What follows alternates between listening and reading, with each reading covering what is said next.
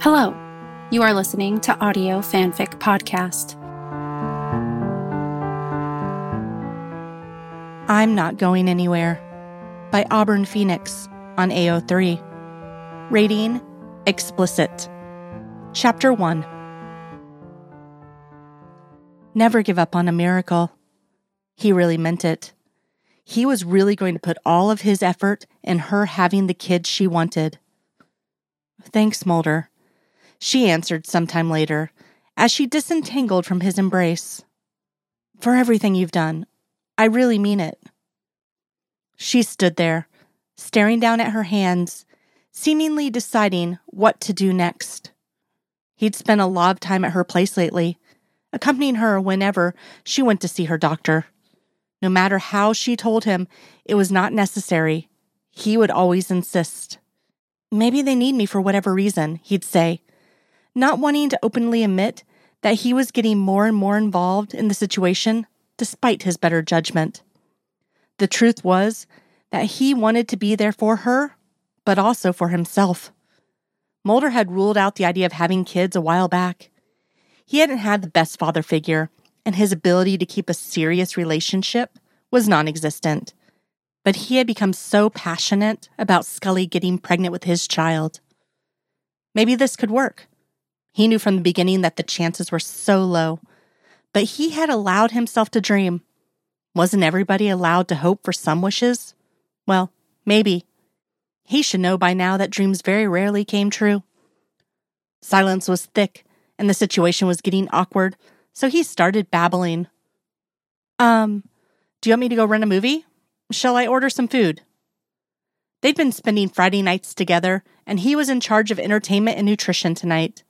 She forced a smile. It's okay, Mulder. I'm fine. You can go now.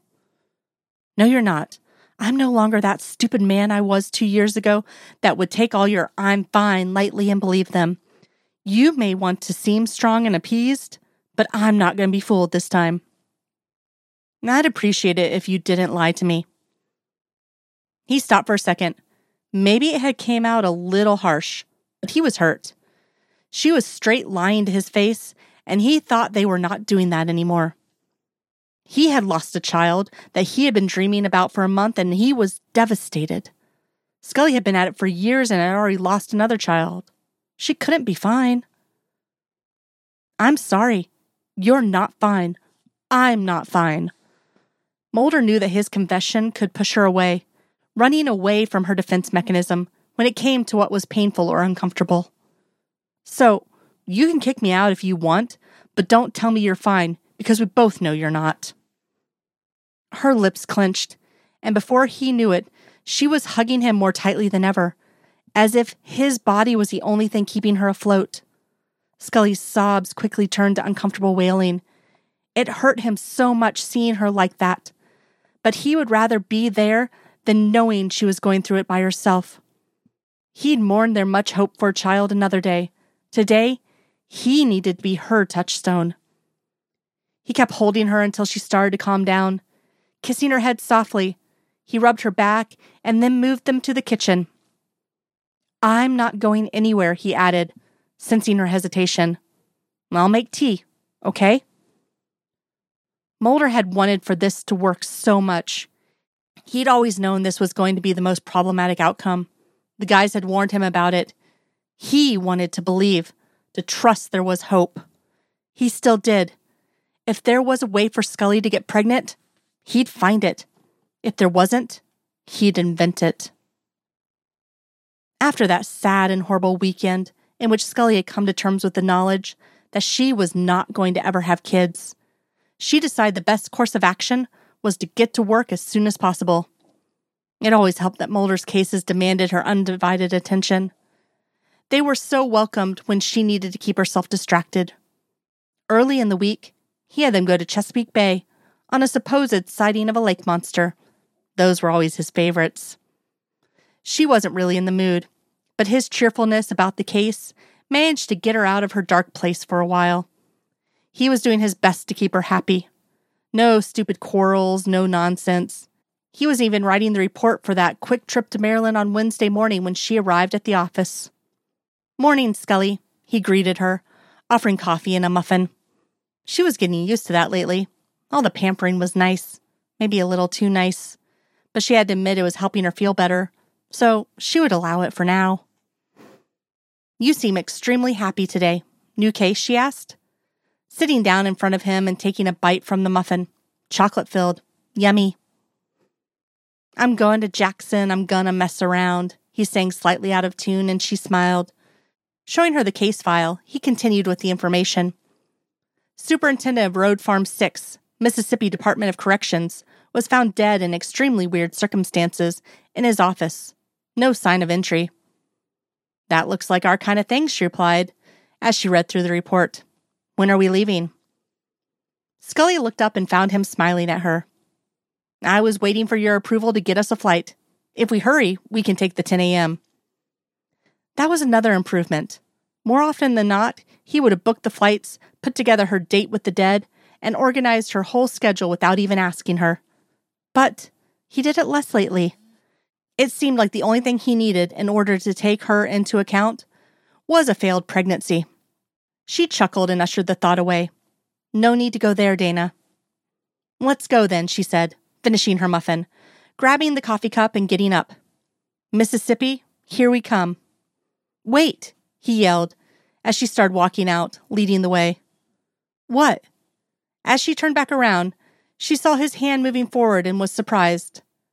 Their playfulness had increased lately with all the time they had spent together, and his always touching her everywhere was even more common.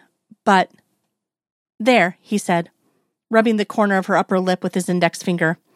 You had some chocolate. Scully, you're such a sloppy eater, he added with a grin. You have no idea. She bit back and moved away, leaving him speechless. Chapter 2 After wrapping up the case three days later, they found themselves heading home on a 2 a.m. flight.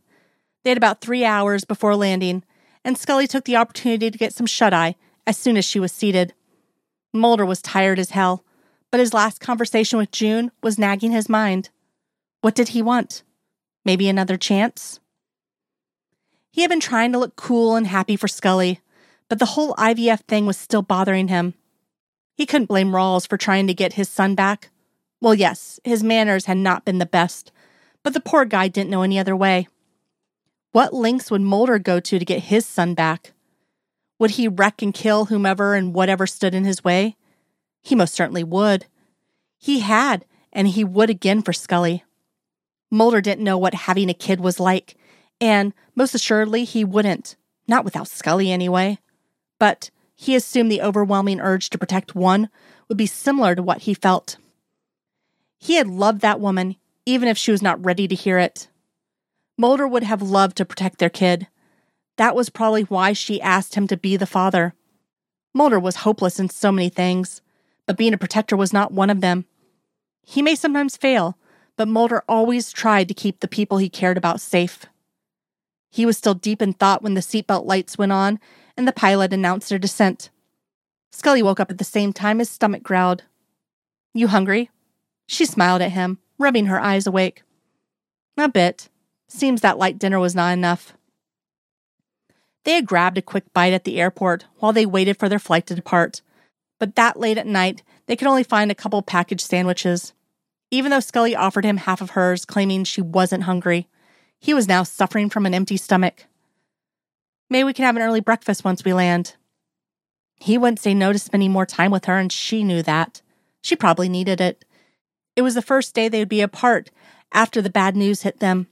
He wasn't looking forward to being alone with his thoughts. Judging by the look on her face, neither did she. Of course, Scully. Whatever you want. Whatever, whatever, whatever.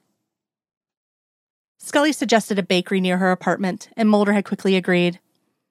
It was a really nice place, decorated in a Victorian fashion, with a little excess of ornament, flowery wallpaper, and colorful chairs. Mulder's morning sugaring offerings lately were nice, but they were taking a toll on her thighs.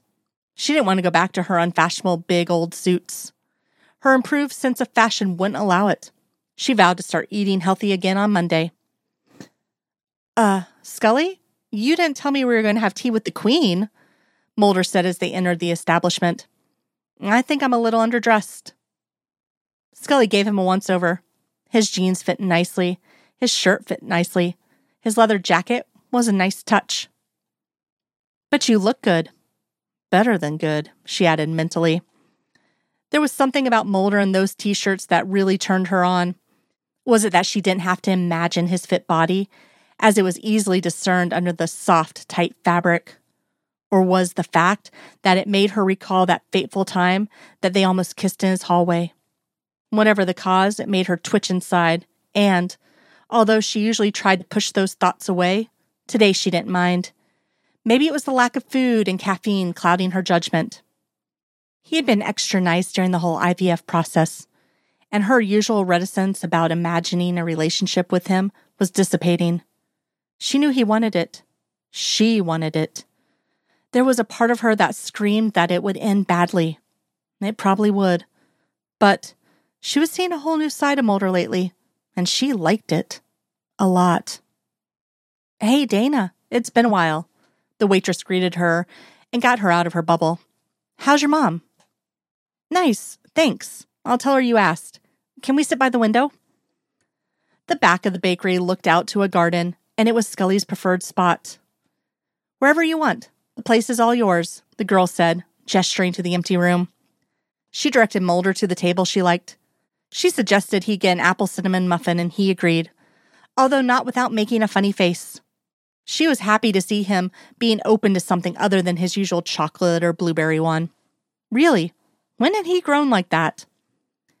She went to place their order at the counter. When she came back to the table, she noticed Mulder was looking away with a sad expression. You okay? she asked him, sitting by his side instead of in front of him and taking a look at what he was seeing.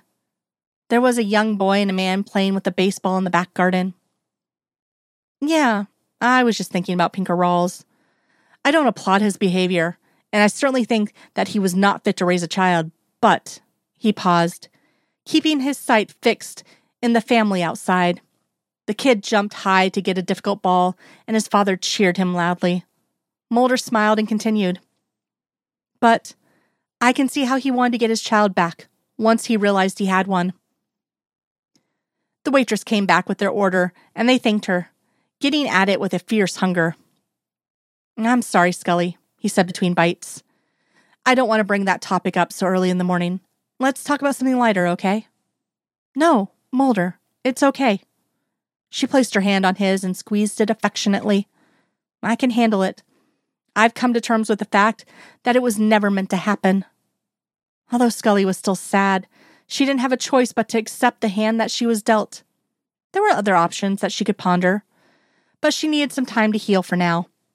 As much as it surprised her, she could see that Mulder was hurting too.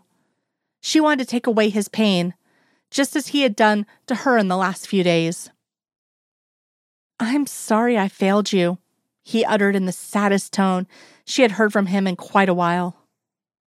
You failed me? She didn't understand what he was talking about. He'd been so supportive through the whole process and been there for her through it all. You came to me asking for help, and I couldn't give you what you needed.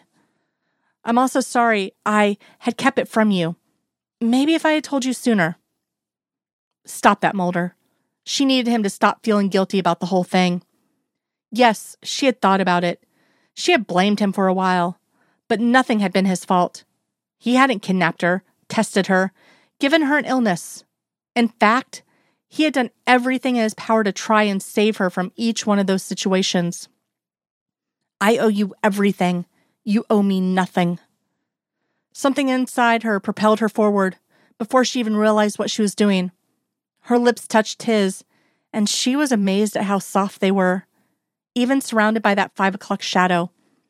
He licked her lips with his tongue, and she felt a shiver from head to toe. It had been a while since she had been kissed, and she had longed for his kiss for ages. Why had she waited this long for it? Oh, yeah, all the complications and problems and rules and. Um, I'm sorry, Mulder. I. No, please, don't be. He tried to caress her cheek, but she retreated, feeling so flushed. No, this was wrong. She had been avoiding this for a lot of reasons, ones that she couldn't remember now, but surely they were good reasons if she had come up with them.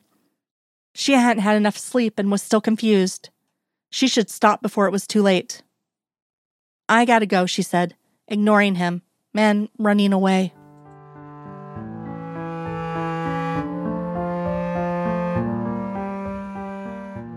If you like this story and would like to contribute, you can do so by going to our Patreon page at www.patreon.com forward slash audio fanfic pod. As a patron, you are granted early access to one new story of your choosing per month. Thank you for listening. And remember, the stories are out there.